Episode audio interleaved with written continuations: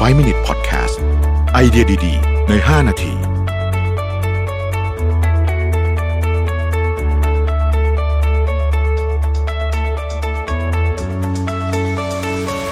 สวัสดีครับ 5 minutes podcast นะครับคุณอยู่กับโรบินทานุสาหะนะฮะ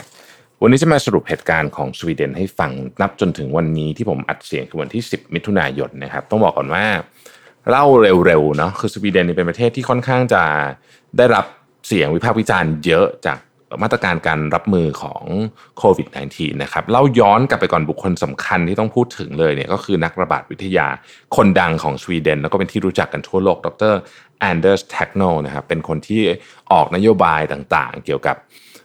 การจะเปิดไม่เปิดนู่นนี่ในสวีเดนเนี่ยนะฮะสวีเดนค่อนข้างจะเป็นประเทศที่ chill มากๆนะครับในเรื่องของมาตรการการรับมือกับโควิด -19 นะฮะสวีเดนเป็นประเทศที่มีผู้เสียชีวิต เยอะมากที่สุดเป็นระดับต้นๆของโลกเทียบเนี่ยต้องบอกอย่างนี้ก่อนนะฮะเทียบกับประชากร 1 0 0 0 0แสนคนนะฮะก็คือมีผู้เสียชีวิต 43 คนต่อประชากร 1 0 0 0 0แสนคน ดูประเทศเพื่อนบ้านของสวีเดนเนี่ยนะครับในกลุ่มสแกนดิเนเวียนเนี่ยนอร์เวย์เดนมาร์กพวกนั้นเนี่ยอยู่หลักหน่วยหมดนะฮะแต่มีสวีเดนเนี่ยกระโดดขึ้นมาถึง 43นะครับเป็นหนึ่งในประเทศที่มีอัตราผู้เสียชีวิตสูงที่สุด นั่นก็เป็นเพราะว่าเขาค่อนข้างที่จะปล่อยมาก ในช่วงแรกเนี่ยดรแท็กโนก็บอกว่าจริงๆเนี่ย เขาเชื่อว่าเดี๋ยวคนอื่นจะเจอระลอก 2 แต่ว่าสวีเดนเนี่ยเจอระลอก 2 จะไม่เป็นไร เพราะว่าคนมีภูมิคุ้มกันเยอะแล้วนะครับเขาปฏิเสธการใช้คำว่า herd immunity แต่เขาให้สัมภาษณ์ไปในทำนองนี้นะครับสิ่งนี้ที่เขาบอกว่าทำพลาดไปของสวีเดนก็คือ ให้คนไปเยี่ยมพ่อกับแม่ผู้สูงอายุในในบ้านพักคนชรา อันนั้นนะบ้านพักคนชราเสียชีวิตไปเยอะนะครับแต่หลังจากนั้นต้นเดือนเมษาเขาก็ห้ามไปแล้วแต่ที่เหลือเขายังค่อนข้างจะปล่อยหมด นะครับนักเรียนยังไปโรงเรียนได้ นักเรียนอายุต่ำกว่า ถ้าเขาจำไม่ผิดก็คือต่ำกว่ามหาวิทยาลัยไปโรงเรียนได้นะฮะผับบาร์ยังเปิดอยู่แค่ห้ามเกิน 50 คนอะไรแบบนี้นะครับส่วนที่เหลือคือชิลมากก็คนก็ใช้ชีวิตกันไปตามปกตินะครับเขาบอกว่านี่มันจะช่วยให้ชีวิตคนดำเนินต่อไปได้ เศรษฐกิจก็ไม่แย่มาก ประเด็นคือถึงวันนี้เนี่ยนะครับ 10 มิถุนายนเนี่ย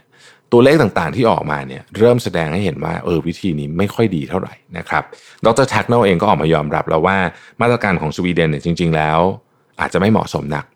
มาตรการที่เหมาะสมเขาคิดว่ามันอยู่ระหว่างกึ่งกลางระหว่างการล็อกดาวน์อย่างเข้มงวดของประเทศอื่น กับมาตรการที่สวีเดนใช้ก็คือที่นี่ปล่อยมากเกินไปนะครับ ประเด็นสำคัญก็คือว่า แม้ว่าปล่อยมากแล้ว คือให้คนออกมาใช้ชีวิตตามปกติแล้วเนี่ยเศรษฐกิจก็ดันไม่ดีด้วยฮะคือถ้าเกิดว่าปล่อยแล้วเศรษฐกิจดีเนี่ยก็จะยังโอเคใช่ไหมนี่ปล่อยเยอะคนเสียชีวิตเยอะเศรษฐกิจก็ดันไม่ดีด้วย ก็เลยรู้สึกว่า เอ๊ะ ชักเริ่มไม่ค่อยแน่ใจว่ามาตรการนี้ถูกต้องหรือเปล่าครับในขณะที่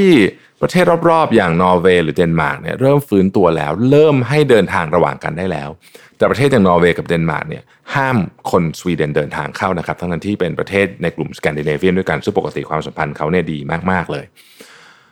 เหตุผลก็เพราะว่าตัวเลขผู้ติดเชื้อสูงมาก ๆ เทียบกับประเทศในกลุ่มสแกนดิเนเวียนด้วยกันนะครับ อัตราการเจริญเติบโตทางเศรษฐกิจคาดหมายว่าจะติดลบนะสวีเดนนะครับประมาณใกล้ๆ7%ซึ่งก็ใกล้เคียงกับกลุ่ม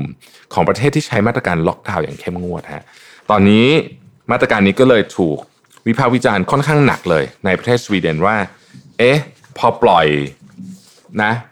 คนเสียชีวิตก็เยอะ แถมเศรษฐกิจก็ ไม่ได้ดีด้วยเทียบกับประเทศอื่นที่เขาใช้มาตรการเข้มงวดนะครับ นี่ก็คือสถานการณ์ล่าสุดจากสวีเดนต้องจับตามองต่อไปนะครับว่าจะมีการปรับแผนอะไรหรือเปล่าสำหรับรัฐบาลของสวีเดนนะครับ ขอบคุณที่ติดตาม 5 minutes สวัสดีครับ 5 minute podcast